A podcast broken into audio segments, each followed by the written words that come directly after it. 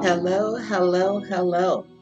This is your host, Joyce J. Jones. Welcome back to my third podcast. I hope that the blues episode was helpful to you. Today, I want to share the importance of heaven and advocate. Advocate is defined according to Webster's dictionary as one who defends or maintains a cause or proposal one who supports or promotes the interests of a cause or group, or one who pleads the cause of another, which is more related to this topic. As it pertains to your health care, this would be your power of attorney over your health in case you are unable to make decisions for yourself, and that person would make choices for you. So you really want to make sure that this person knows your thoughts and beliefs and would make the same decision that you would make for yourself. This is usually your spouse if you are married, but even if you are married, you can name a particular person as your power of attorney over your health care, and that may not be your spouse. For example, my father in law he named me as his power of attorney for health care when he was fighting stage 4 lung cancer because he trusted me to fight on his behalf and believed that I would make the best health care choices for him. I have worked in oncology for over 12 years and I was able to advocate for him to receive treatment, although the doctor wanted to send him home at age 54 with two days to live. I realized the severity of his disease, and you know, it had metastasized and things like that. But I had a decision to make, so I had a dis- discussion with his doctor because I knew it was important for him uh, to fight for his own life. And my mother in law, that at the end of it all, at least an attempt was made to try something versus trying nothing. He lived an additional five weeks beyond the time that he was given, and he had time to accept his pending death, get things right with God. That's what he wanted to do. And his family had time to spend with him. And my mother in law had a peace of mind that when he did pass away, she had done all that was possible to do.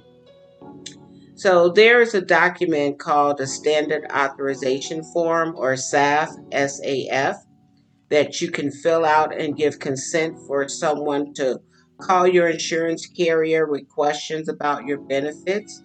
It would be a good idea to request this form and have it on file at your insurance carrier to help alleviate stress uh, when during uh, an illness. You can ask customer service or your nurse for that. I did have over 11 years at an insurance company, so I am aware of what needs to be done. So, this is how you can get that information. Another important document to have on hand would be a living will or resuscitation instructions called a DNR, as do not resuscitate, if that is your choice. A living will is a document in which you would request not to be kept alive by artificial means under certain conditions. So that means if your heart stops or you stop breathing, you don't want to be given CPR, intubated, or shocked. So, on the consent for a do not resuscitate or CPR, we always talk about fractured ribs or damaged lung, etc., as a risk of CPR. But if you live, those injuries can heal. So uh, just have that discussion with your family because it may cause them to be confused or not know what to do or may, they may not make a decision at all for you, and then it's left to the doctors to make that decision. Just remember if the CPR is successful, like I said, you can heal from those other potential injuries. So, usually, if someone is at the end of life, such as in hospice care or have brain death, a DNR would be appropriate. Bottom line is, I suggest that you make your decisions while they are your decisions. In any case, it's best that someone knows your desires. And that could include your doctor. It should include your doctor and your family. So talk with your doctor about that. Another function of an advocate can be just to come and check on you. It could be a concerned family member or a friend that will come and check on you when you're in the hospital or in an extended care facility or nursing home to make sure that you are getting the basic care. You know, your food, your bed is being changed, you're getting bathed, you're, you know, being repositioned, things like that. Unfortunately, there are many factors that impact the kind of care that one might receive, such as staffing ratios. Sometimes it's just not enough people to take care of the patients. The compassion and care of the nursing staff matters, the doctor's knowledge, etc.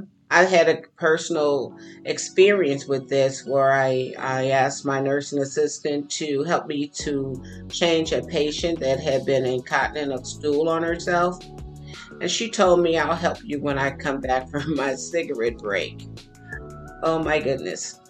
Well, of course, when she came back and she says, Okay, I'm ready. I said, Ready for what? She said, To change the patient. I said, Did you actually think I was going to leave her in her school till you got back? I said, It's already done.